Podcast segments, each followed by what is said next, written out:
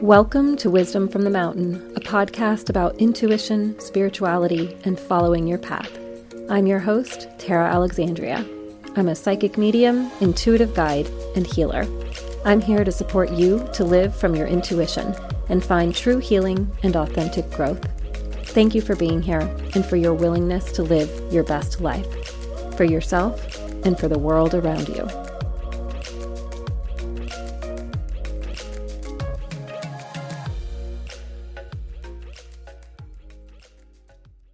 Hello, and welcome back to Wisdom from the Mountain. I'm Tara, and today's is a guest episode. I love sharing these episodes with you so that we can really hear about how someone woke up to the path that they're now walking. Today's episode is with conscious relationship coach Cassandra Solano. She shares her evolution through childhood trauma and alcoholism to deep healing and personal empowerment. Today, she combines her past experiences with her education and training as a licensed clinical social worker to help other women heal and thrive through their relationships and in their life. Cassandra believes our relationships are a container in which to truly heal ourselves and grow. She focuses her work on attachment trauma and unrecognized childhood emotional abuse and neglect. In this episode, we also talk about healing the inner child, ancestral healing, and connecting with her family roots. Thank you so much for being here and listening, and enjoy the episode.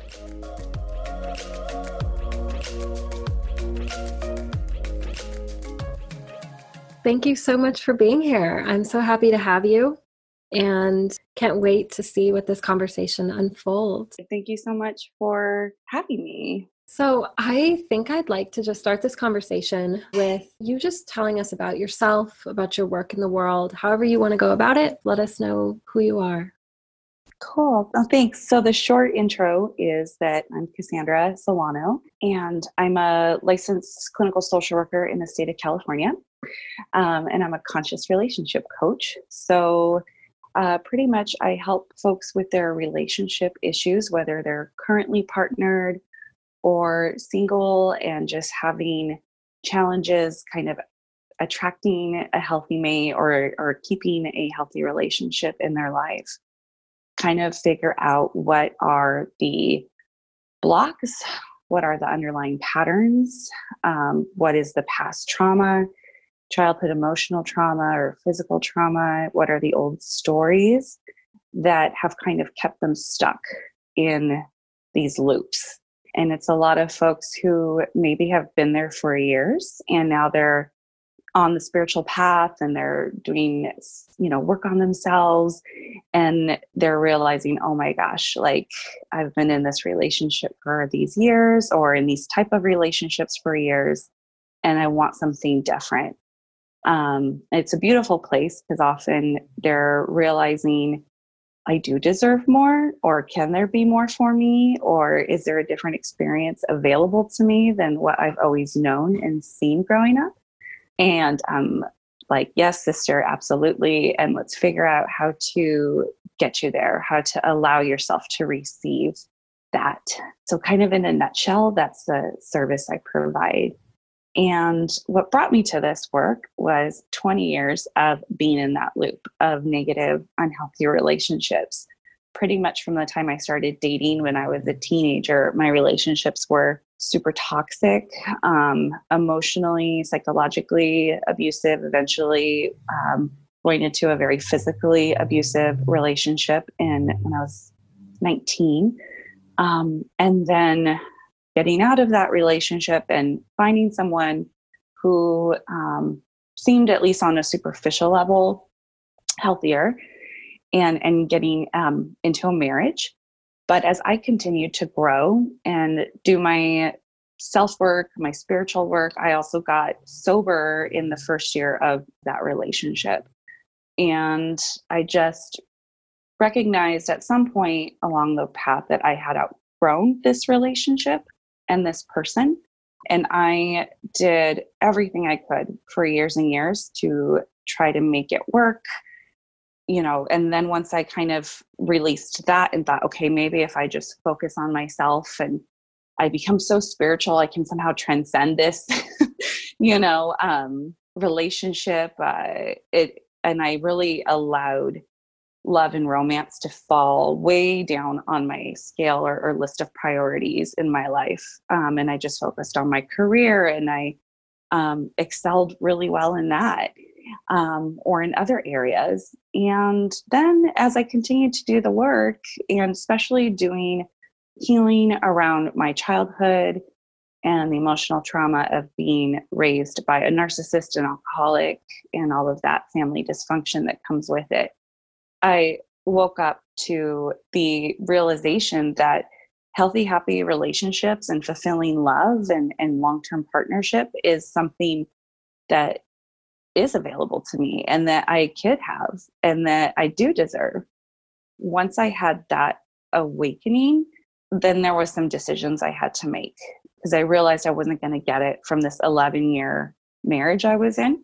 And eventually, you know, through seeing spiritual healers, therapy, shaman, getting energy work, like all the things, I built up, I think, enough strength and self worth and believe in myself that I was able to to finally leave. And that's just what was the right aligned decision for me. It's not the right choice for everybody to end a relationship but for me that was kind of the next indicated step.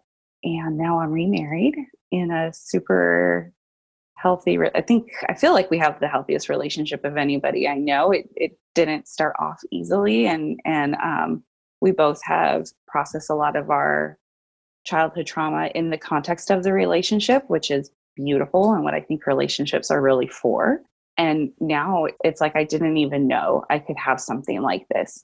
And the example that we're setting for my children of what a healthy relationship can look like to me, it's a huge step in kind of breaking those cycles of that intergenerational trauma, the intergenerational dysfunction of, you know, marriage is something to be suffered. And not everyone, I will say, is their goal is marriage or that's in their value system. And I honor that too. That's just kind of for me, what's my truth. And um, yeah, but we're we're breaking the cycle and, and doing it differently. I want folks who are doing this first for themselves to want to have health, healthier relationships, but also if they have kids, um, to really take that into consideration too. Because I really, really have confidence that my children are going to choose better. So that is kind of the short story of my life in a nutshell.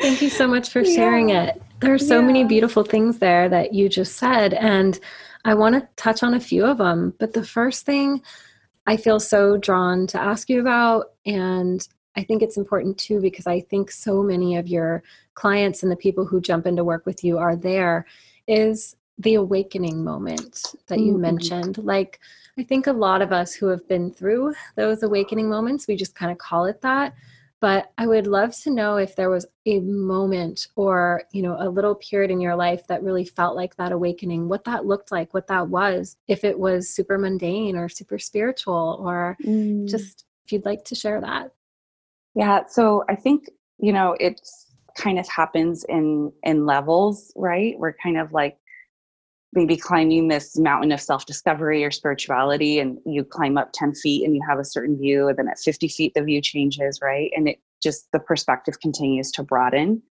So there were definitely like levels of that expansion, but definitely the first one was just getting sober and into recovery and starting to actually deal with my past and look at myself and look at my feelings and start journaling, start meditating, start exploring spirituality.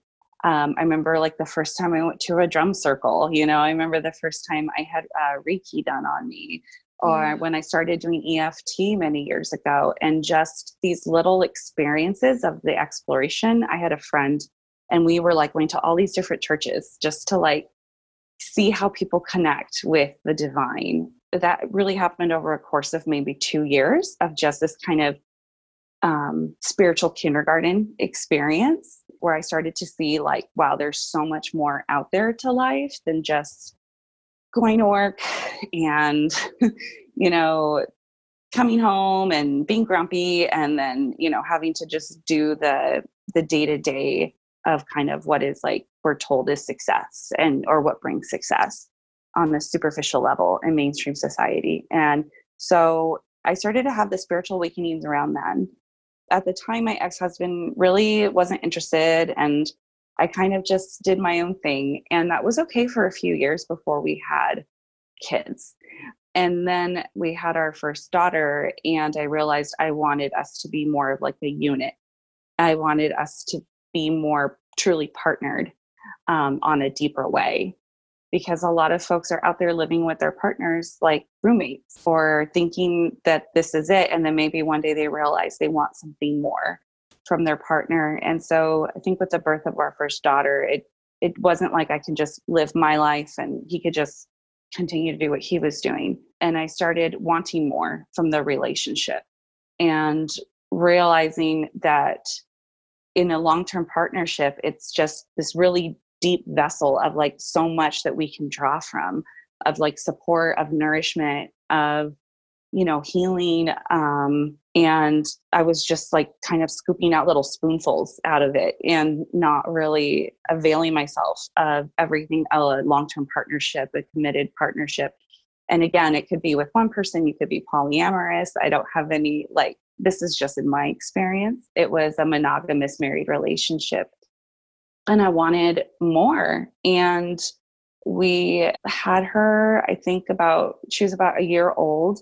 And as I was getting deeper into my meditative practice, like just practicing yoga and getting really in touch with my body and my self worth and my spirit, I realized how painful it was for me to continue to be in this situation and how it wasn't serving me. And I tried to leave I asked for a separation. My heart is with folks who have tried to leave maybe multiple times and um, haven't been able to, or for whatever reason, maybe it's financial, maybe, you know, they still, there's a lot of love there and they still hope the person will turn it around. He said he was going to like try to make changes and promised up and down. And then life just got busy. And again, I feel like having two more kids getting kind of just distracted back into that superficial just like got to climb the corporate ladder, got, you know, and just focused very much on that. And I kind of neglected my deeper spiritual life for a while. And it served to keep me married and to keep me going. And there's also the risk in doing this work and doing the inner work and looking at ourselves and pausing and asking ourselves in the day to day life, like, am I really happy? Like, is this really what I, how I want to be spending my time, my energy, my use.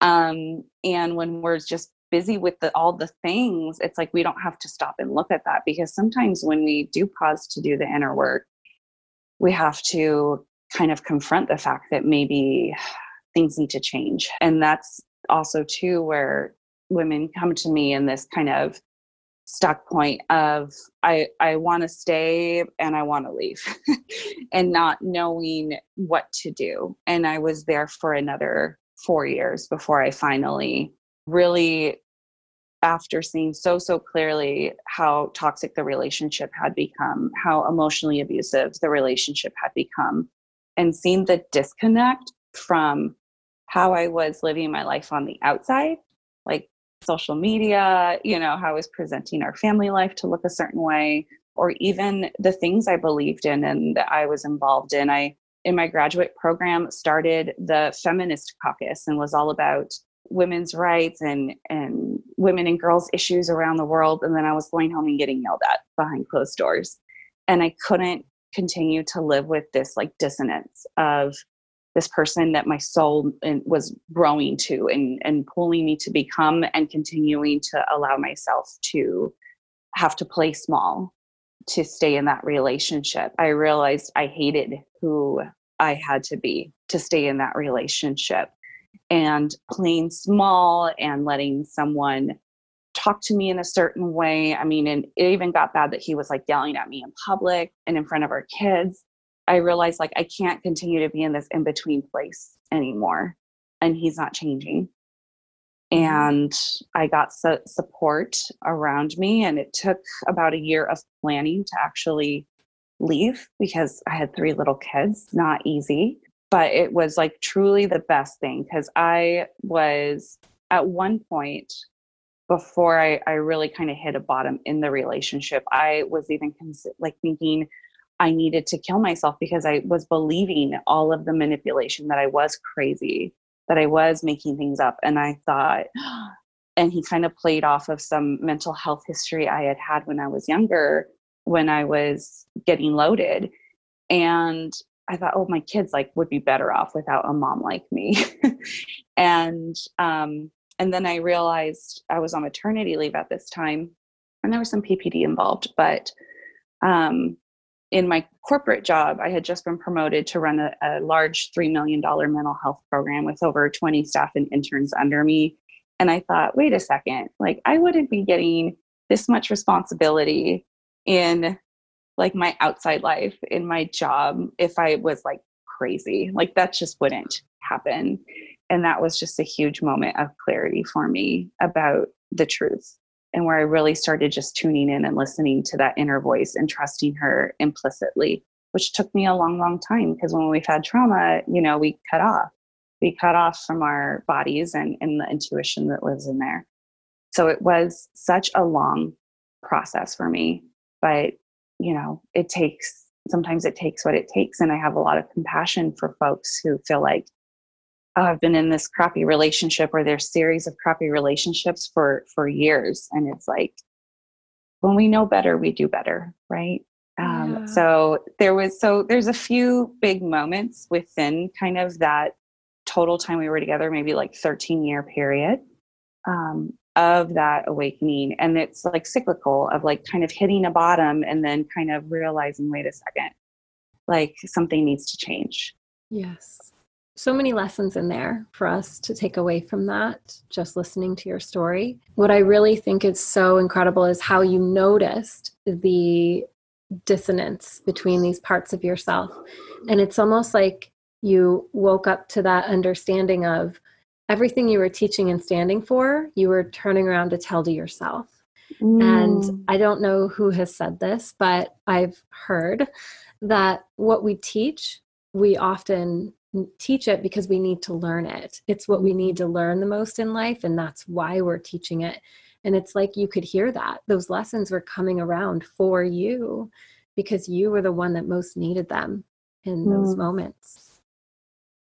Yeah, absolutely. Like spirit, my guides were, you know, even in the darkest moments, I could see where now looking back, where I was being supported in those moments of being on my knees, just crying out in so much pain with that hot, roiling anger inside my belly because I'm home alone with a two week old infant and my ex husband was out drinking and passing out at a friend's house and I haven't slept in two days. In those moments of like so much pain in the relationship, I also had such beautiful spiritual experiences and visions and openings whether it was just seeing colors or having something come over me, that I knew I was being supported and carried through.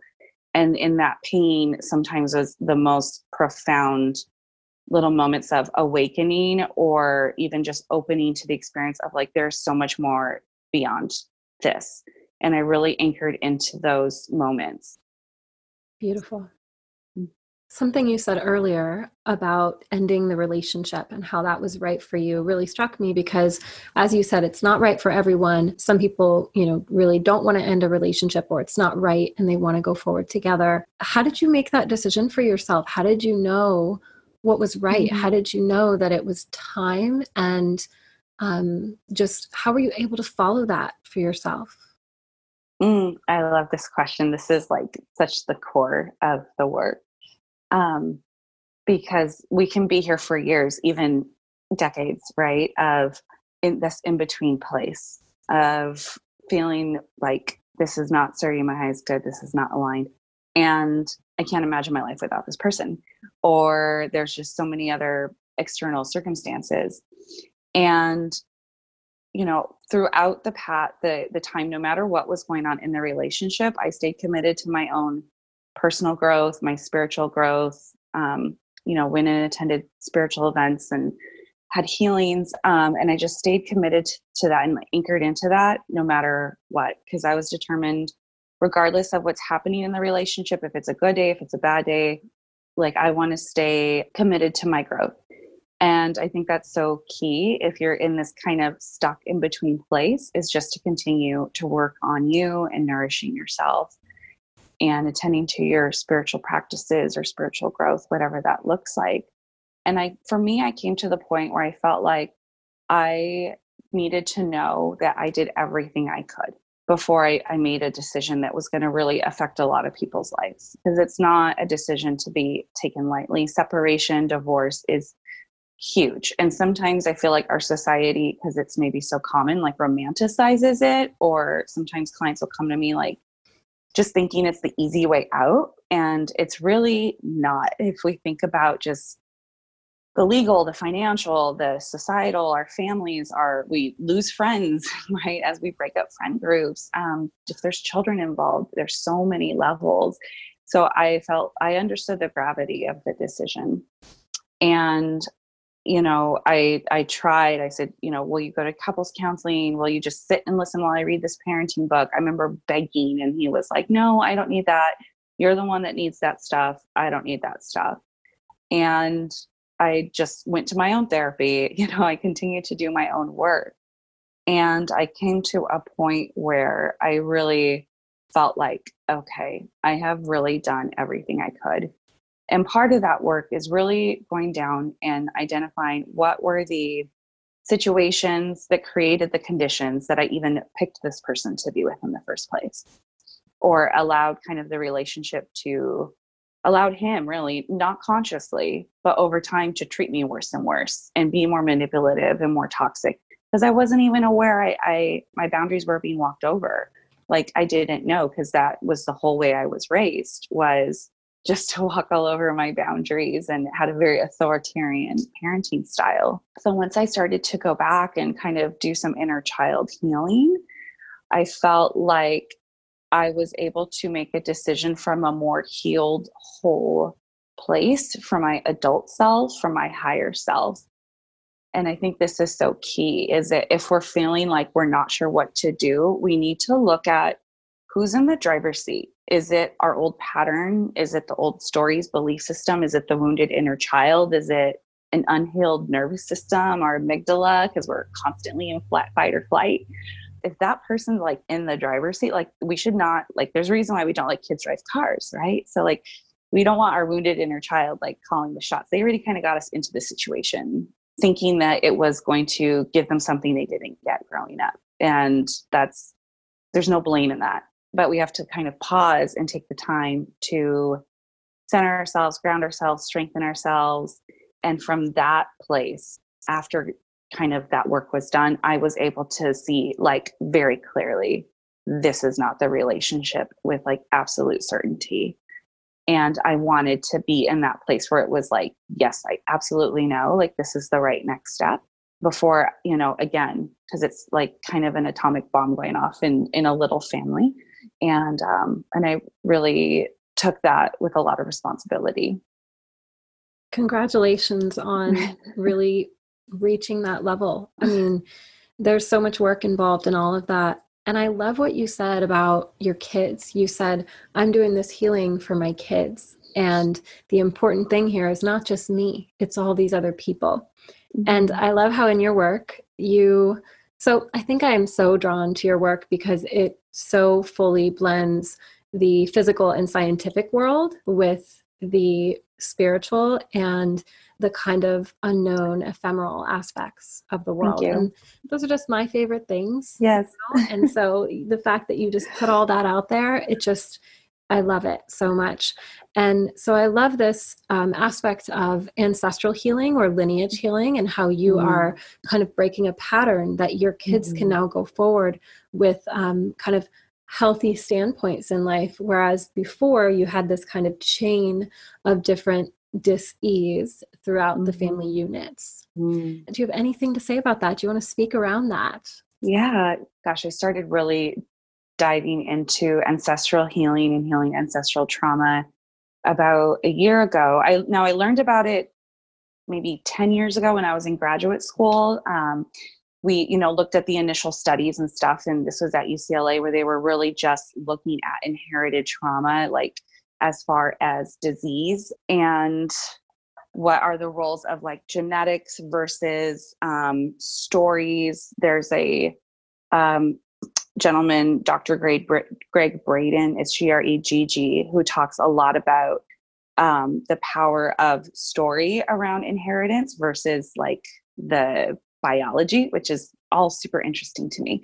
But I became aware of this and I just thought, wow, as a mother with a two year old at the time, um, in graduate school learning about this i and we were living with my parents while i was in graduate school because i wasn't working um, i went i would go home understanding the, the intergenerational trauma the attachment um, styles and how attachment trauma is passed down intergenerationally and I would watch my parents interact with my two year old daughter at the time. And I was like, whoa.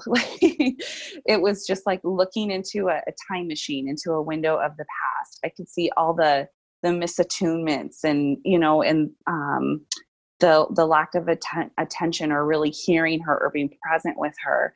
Um, and it was just so eye opening of oh okay well this is why I am the way I am or I I you know became the way I did and and I'm changing that. But I feel so passionately that just because we came from a lineage where of of alcoholics, of people with mental illness, um, of people with diabetes, even like it doesn't mean that it has to continue going. And I feel like there's a lot of talk and discussion around ancestral healing and ancestral trauma and healing lineages right now online um, because this is just the time that there's like this mass awakening that we have been kind of unconsciously repeating patterns and cycles, like I talked about. And now we're realizing that just because that's what you were raised in, that's just because that's what you saw growing up, or maybe you've never even seen a healthy relationship, doesn't mean that you're doomed to have to repeat yes. that cycle and that you can change that pattern. Um, gosh, I want to say you know, in both of my parents' childhoods, they experienced severe physical abuse, and um, and and they both experienced a lot of poverty. My mom's an immigrant from Mexico, and so she had the immigration trauma and just every everything that went with it. When I look back at back a couple more generations, there is just poverty, poverty, abuse, abuse, alcoholism, like just as far back as people can tell stories at least in the last hundred years. And I feel like it's kind of all funneled down to me. and from me choosing, you know, as my first step to get sober, and then as the next step to really pursue the spiritual life and the self development, um, is kind of taking it another step. Um, you know, it's allowed my immediate family, not because I'm trying, not because I'm telling anybody what they need to do or what they should do, I learned a long time ago to never give unsolicited advice, especially to family. Um, but it's a lot, it's kind of created this space or almost permission for them to be a little bit more vulnerable, for them to look at themselves, for them to reach out for mental health support.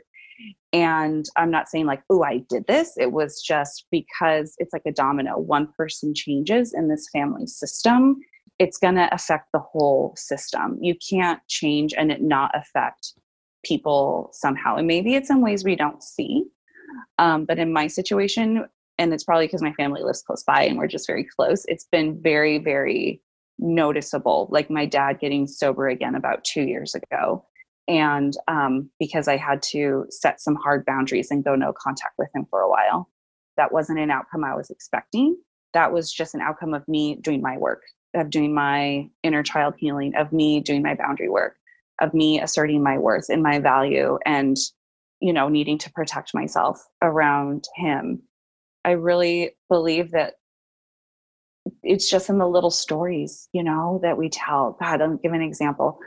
We were um, at dinner at my brother's house about two months ago and i was asking my parents hey did we go to this like big nice house with like all white furniture like in the late 80s when i was like a kid? And and I just had this memory of this house. And my dad said, "Oh yeah, that was a you know, he was in real estate at the time and he sold this big, beautiful home to um, this couple that was wealthy. And he's, he's like, yeah. And after they moved in, they invited us over for dinner one night, you know, uh, the, the poor people. And my mom kind of laughed and she's like, yeah, us paupers, ha ha ha. And they kind of just like chuckled and laughed that we're like the paupers, we're the poor people.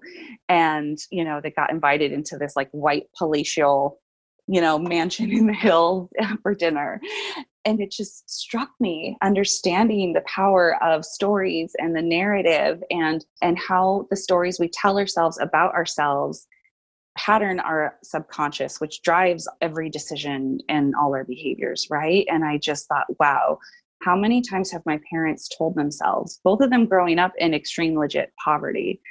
And but because of their lack of, of awareness of consciousness around this how many times have they reinforced this to themselves? Like oh we're the poor people. We're the paupers.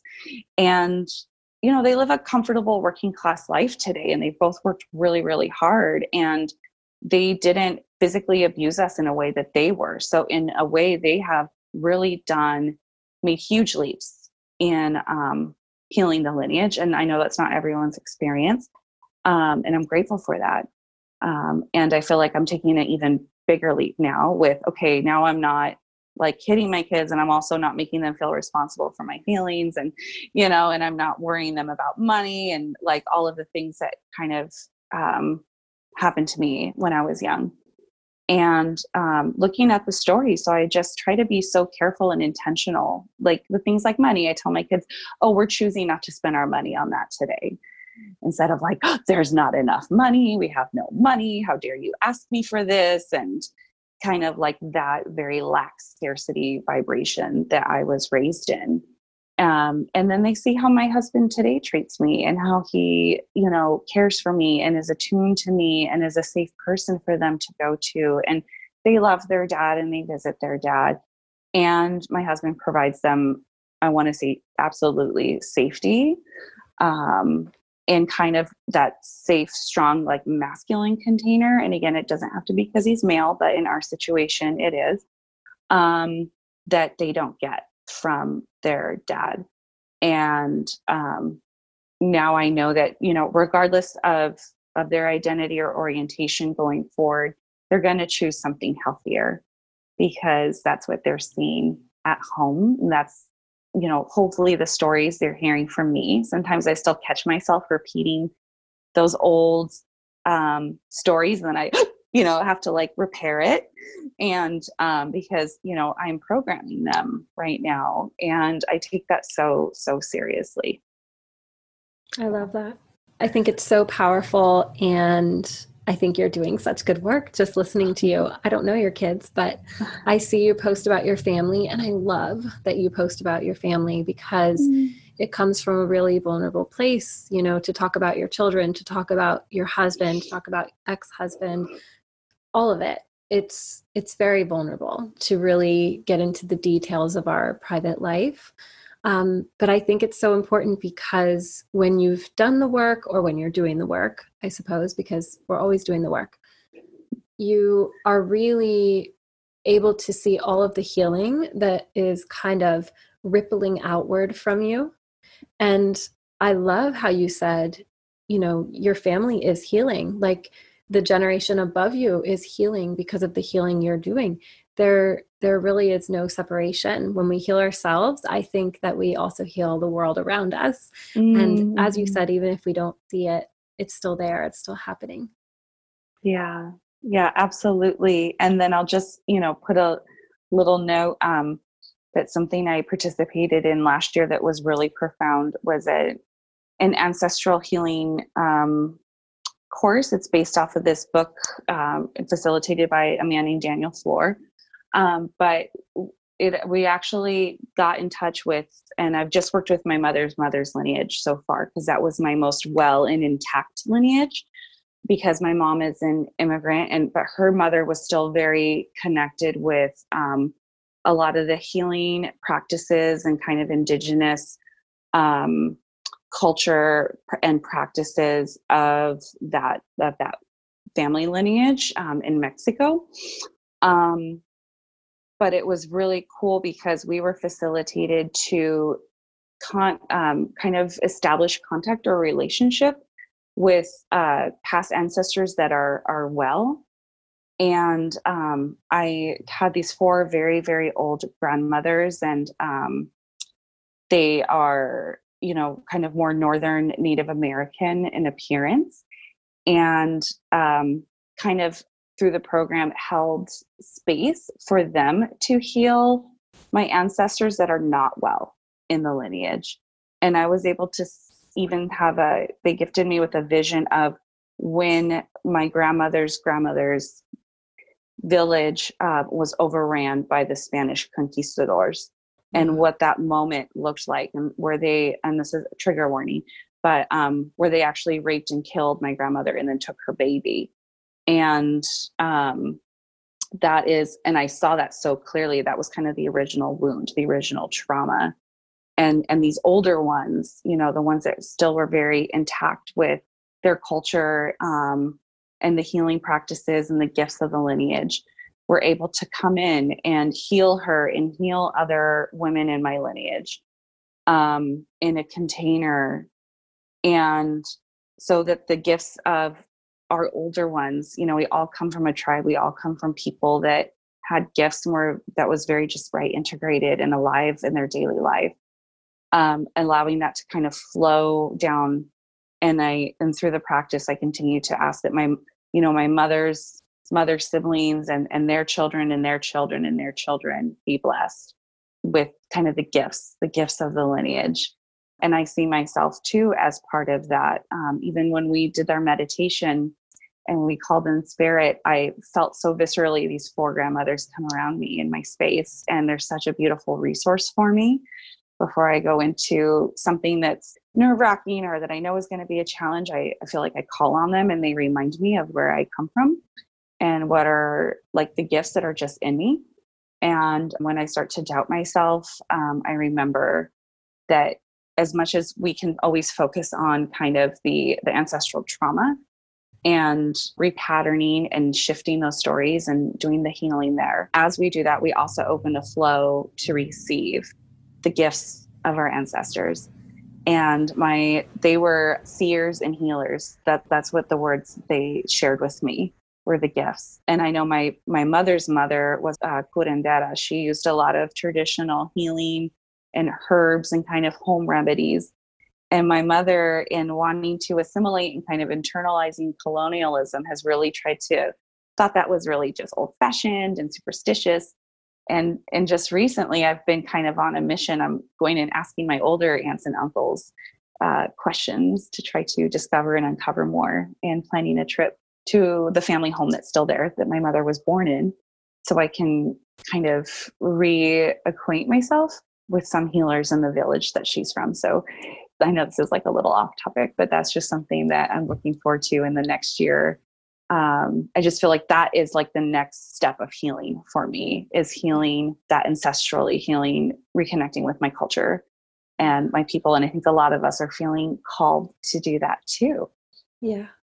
No, that's exactly the kind of thing I want to hear. I think it's so special that you just shared um, a really important point that it's not just the ancestral trauma that we mm-hmm. have to look at because we can get very overwhelmed with how much we have to heal if we look at ourselves right now if we look at all the people that were in our lineage like that's overwhelming and so i think that that really centering that around there are also really healthy people in your lineage it's really important to be so clearly aware of primary wounds like what you mentioned with your grandmother's grandmother's grandmother like having a primary wound from the movements of civilization, to mm put it mm-hmm. kindly. Um, mm-hmm. A lot of the trauma in us on a, on a spiritual level, I think, is from the violence that's been in our world and the, um, mm you know, patriarchal and colonialist and all of that weight on us.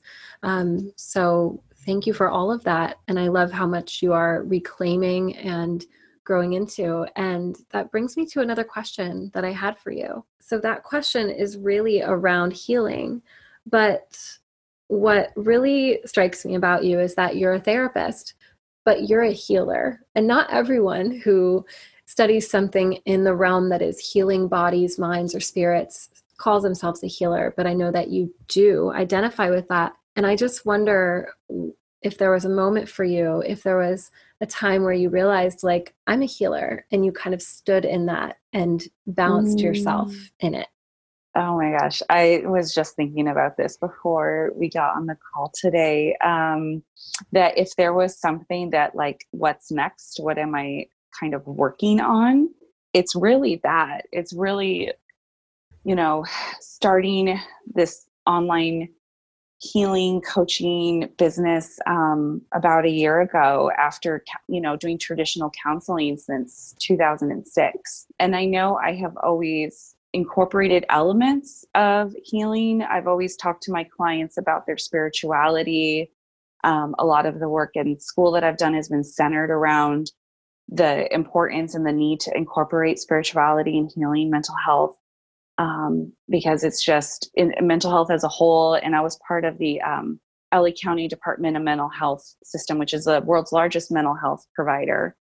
And as of a few years ago they were just barely doing some like kind of initiative projects around like maybe we should really you know make it a, a, point to at least ask people about their spirituality when we're intaking them into our system so i have always i've always known that that's so important and so vital but really standing and kind of separating myself and saying yes i'm a therapist yes i've been a counselor for many years and I need to know what time you were born so we can figure out your moon sign because this is important.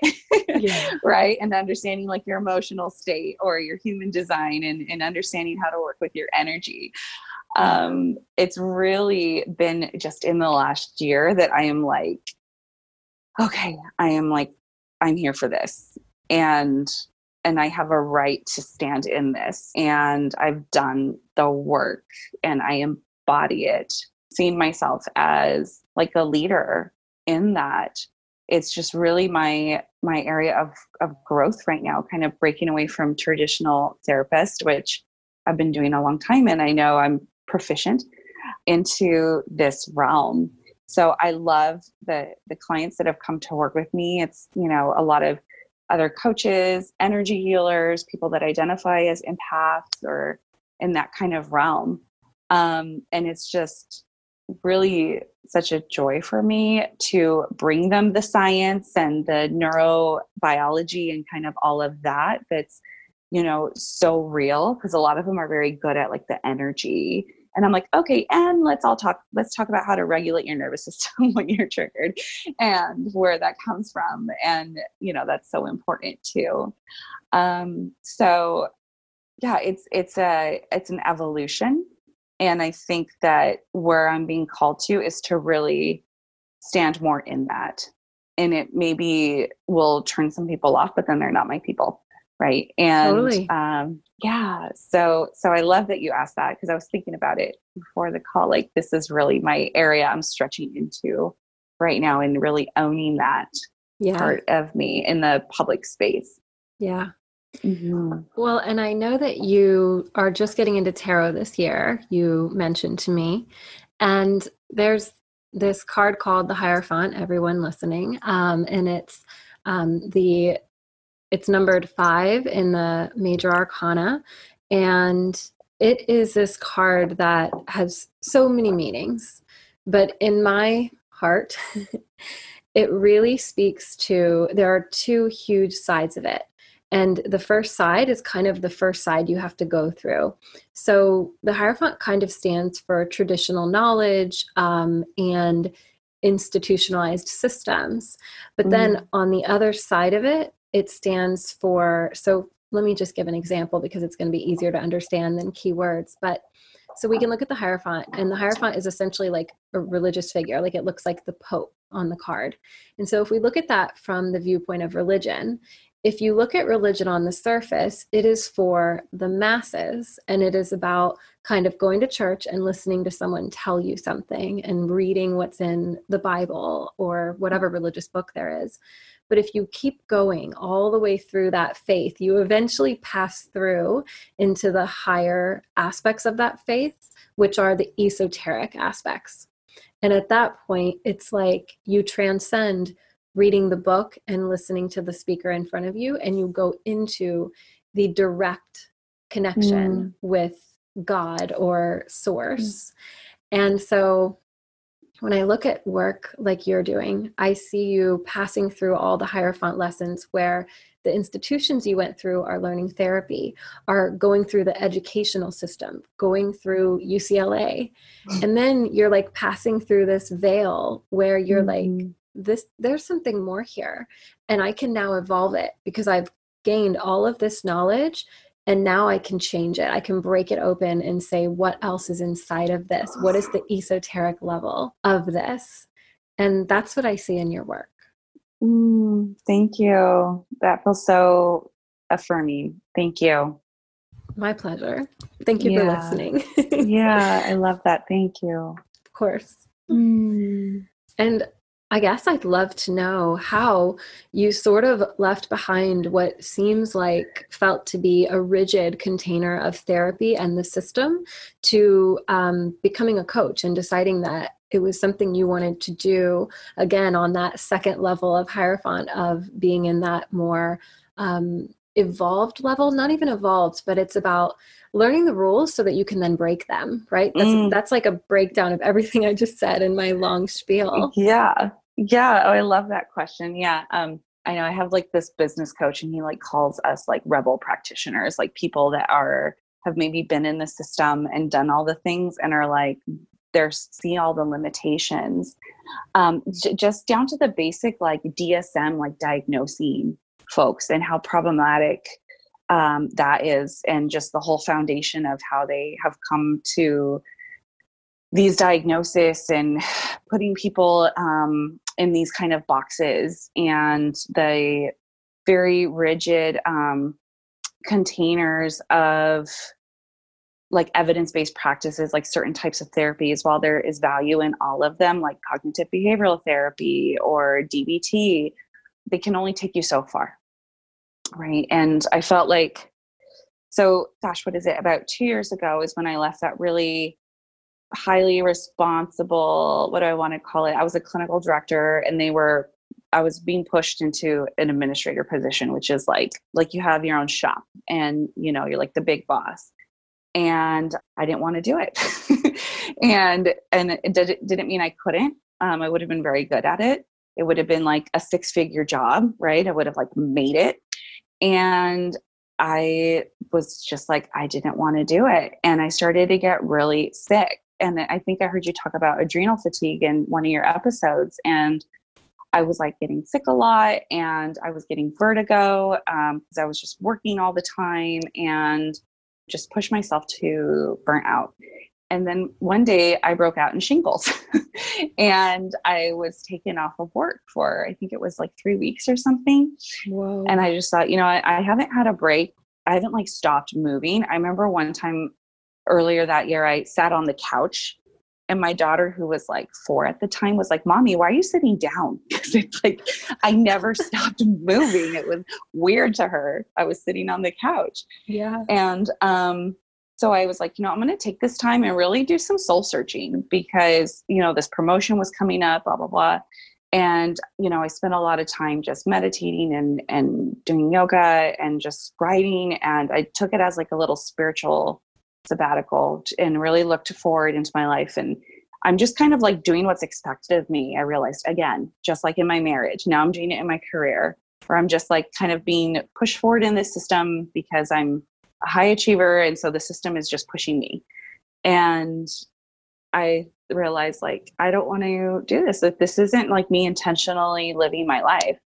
And i came back and I started looking, I got the first other job that I applied for, which was a much lower paying job, um, but it was way less stress, you know, just being a worker bee case manager. Um, and nobody understood it at the time. Like, how could you leave? And you're about to to make it, you know, and take a $25,000 a year pay cut.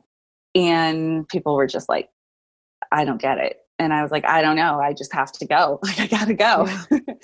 And um, and I took this lower paying job where I still it still like has a lot of of value. You know, I work with a lot of low income seniors, and I will go visit them in their homes and um, help coordinate their healthcare. It's like a medical social work position, so it still feels like I'm doing good work. Um, but then I was like done at work by like three in the afternoon. I could be with my kids after school and and then around this time i started like listening to podcasts of like women who were um, like business coaches and and talking about entrepreneurship and spirituality and um and i was like i don't know why i just feel drawn to listen to this i'm just gonna do it. And it this about a year into it i was like you know maybe i will start to try something. I never thought i would start a business be a business owner. Um, my dad you know has a history of many failed businesses and really putting our family sometimes in like great financial peril over his failed business ventures. Um, and I, uh, yeah, decided like, you know, from just my years of the public mental health system, like, and all the limitations that there's so much more I could do.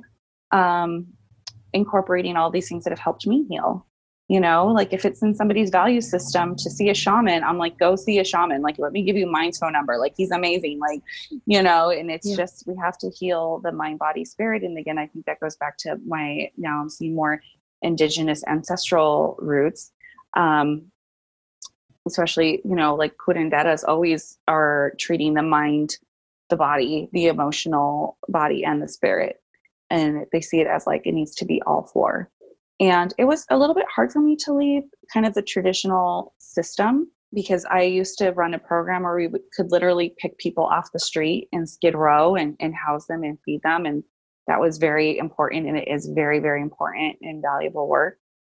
And it was like, it's been a, a process for me to, to kind of not let them go because I felt like I was abandoning them, this was like some inner child stuff that came up for me in this too.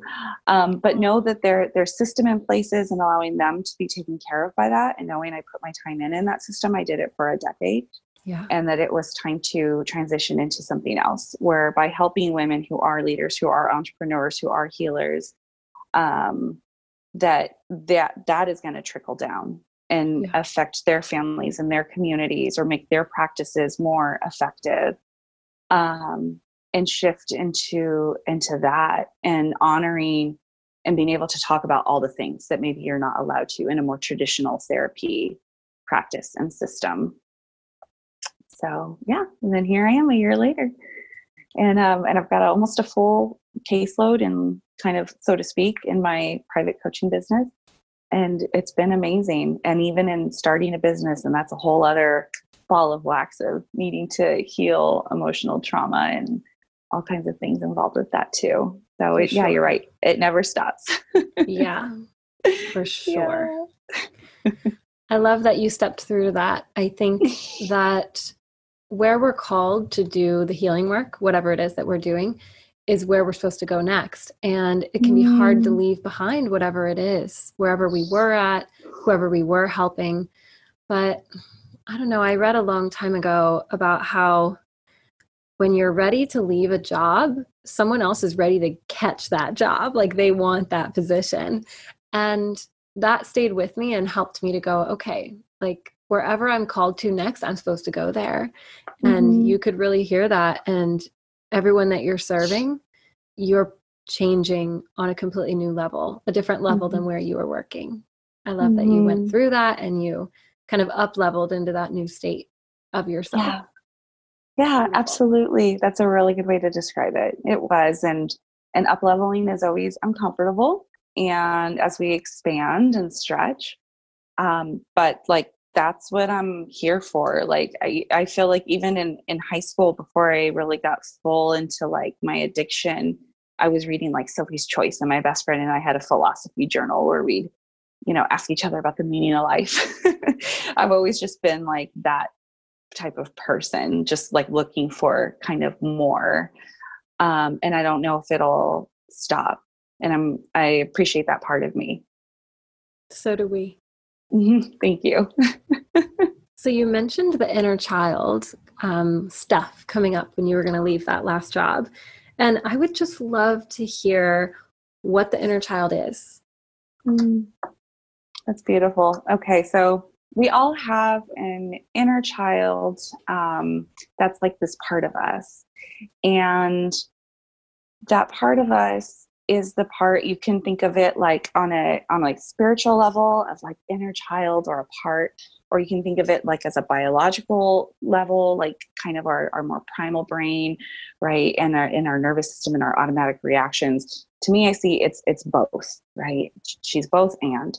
And she you know is still there and very much alive and present with the experiences that happened in you know infancy early childhood adolescence. And we have to remember when we have like trauma that it kind of lives in a part of our brain that exists outside of space and time right? So that's why when we have things like flashbacks it's more like a flash now. It's that something is a triggering us and causing a what we call unquote a flashback. But that part of our brain that has that trauma stored doesn't know that that was in the past. So that part of our brain is telling us oh my god it's happening right now like it's present and alive right now.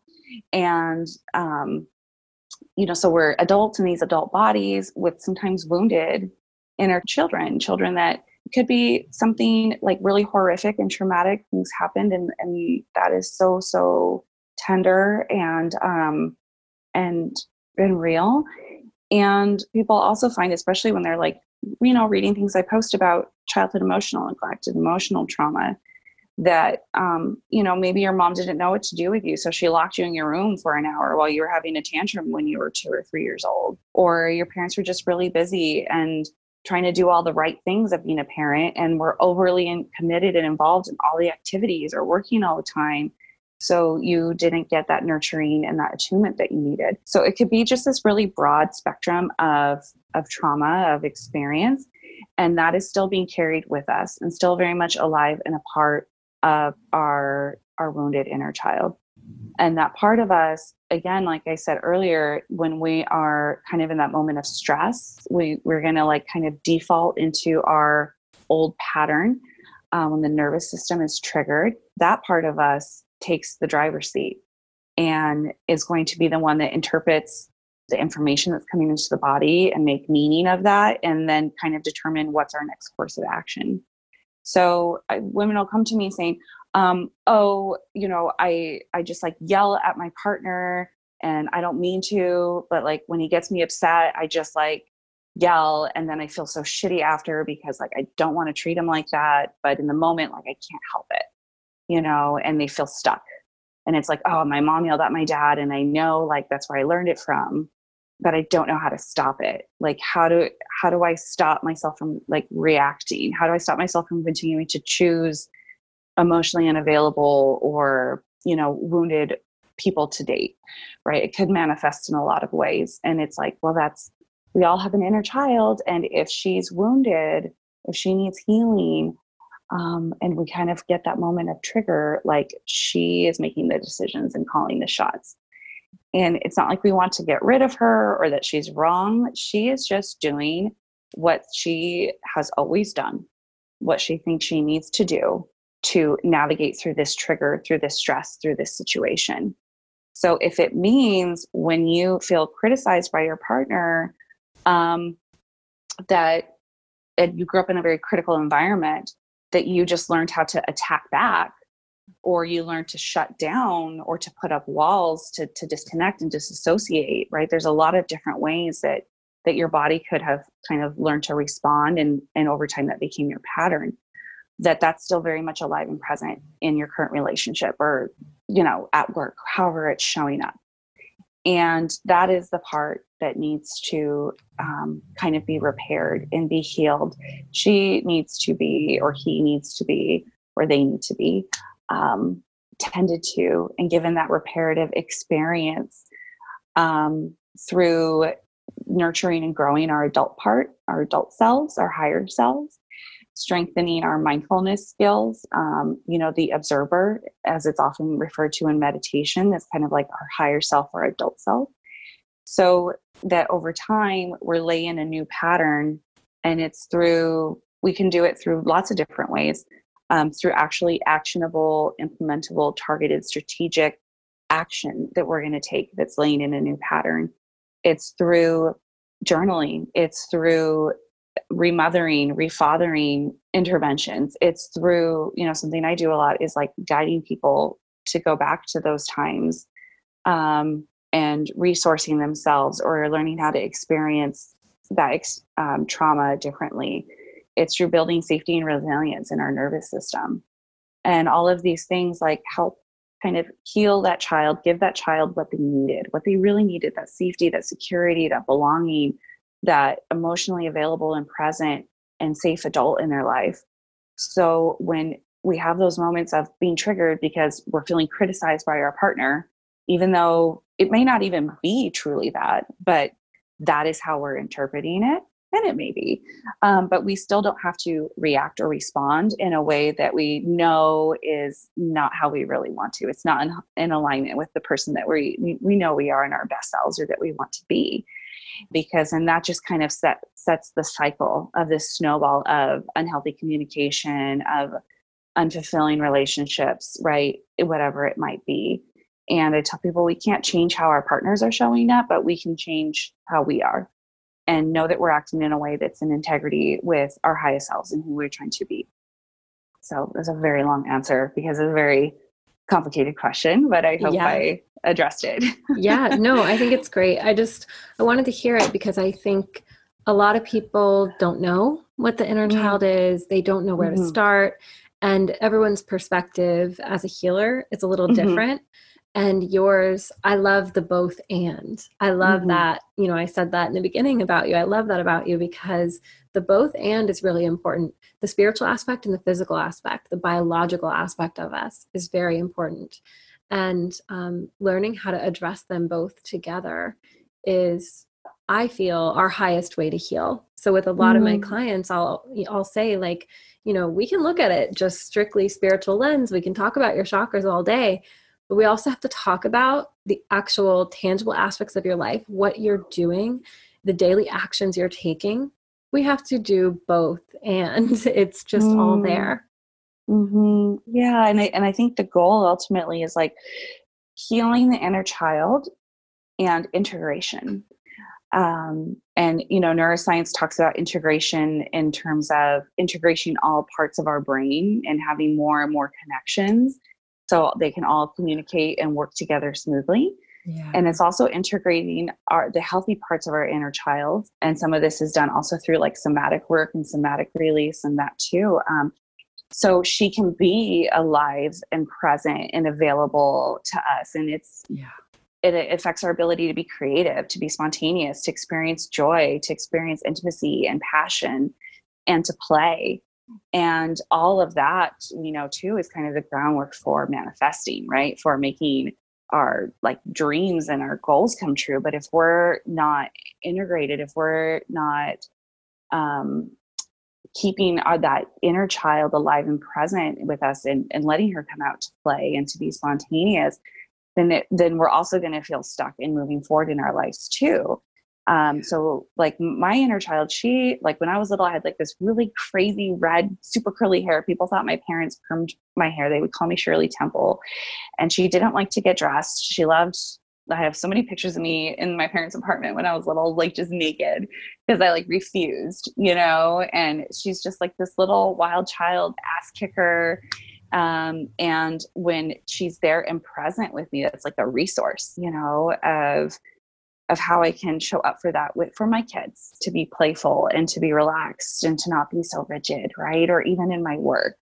Um, so it's about honoring and integrating those parts of us too, uh, the joyful parts of us that maybe were dimmed down, maybe were suppressed by the grown-ups in our life who didn't know how to hold space for all of that. Because yeah. I was a lot. I was a lot. And, you know, and and that wasn't bad. Those were like the best parts of me. And it's still a journey. It's still a journey. This has been such a wonderful conversation. I am just so happy with this. And I just want to know if there's anything that you want to share with everyone listening today anything that has come up throughout our conversation or anything that's just on your mind or heart? Mm. yeah, I just want to invite everyone listening to see where they can open up a little bit more to self compassion and to being gentle with yourself, to forgiving yourself, and to honoring everything that you've gone through to bring you to this point. Be, uh, particularly around issues of like intimacy, of romance, of love. If you're listening to this and just realizing, like, oh, wow, this is just some validation that I'm not in a great relationship, or oh, wow, like I, you know, and maybe great in some other areas of my life but with work i'm really struggling or with you know friendship platonic friendships i really struggle or with romantic relationships i really struggle or with my relationship to food i'm really struggling. And just to know that um, you can always resource yourself from other areas of your life where you have had success where you have accomplished and overcome some things and know that it is it is in you and and you can overcome this too. And yeah just you know that there's no shame and i hope you don't feel shame and if you do like that's okay too. Um, but just to allow yourself maybe a little bit more forgiveness a little bit more self-compassion where you can open up just a little bit more around maybe a difficult relationship that you're in or a difficult relationship pattern that you're in and that you're not the only one in this tough space and it's okay to acknowledge it if you're living the double life like I lived, where maybe your life looks really spiritual and awesome and great on social media, and then behind closed doors, like things are not great, that that's okay. That's a reality for a lot of people. And like you're not the only one. And I just invite you to find someone safe that you can get support with and be a little bit more vulnerable and real about what is going on behind closed doors and that's why I share so transparently about my story, um, about you know how humiliated I was. I was eight months pregnant, getting screamed at by my ex husband when we were trying to get into Disneyland with two other kids in tow because I forgot my pass in the car, and we had to wait ten minutes for a manager to come scan me through, you know, and just feeling like, God, just so ashamed, you know, and that you can still come back from that and still find that wholeness and that self-love that that you see other people have or maybe you had at one point um, that it's still available and accessible to you um, but we can't do this alone we are all clapping after that yeah. powerful oh. statement thank you thank you for sharing that Thank you mm-hmm. so much again for being here. Everyone, you can find her on Instagram, and yeah. of course, you can find her personal private work through there. Yeah, that would be great to connect. So you can find me um, on Instagram. That's where I am pretty much present and active every day, or my website, cassandrasolano.com. Beautiful. And I will link everything, of course, in the show notes. So you guys can check that out there. So you make sure to connect and follow her.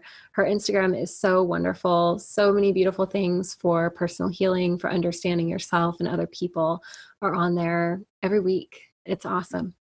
Yeah, thank you so much for having me. Like, I so appreciate um, the space that you hold and the intentionality that you have with your podcast and your discussions. It's like so, so valuable. So I just hope that this continues to grow and grow for you too.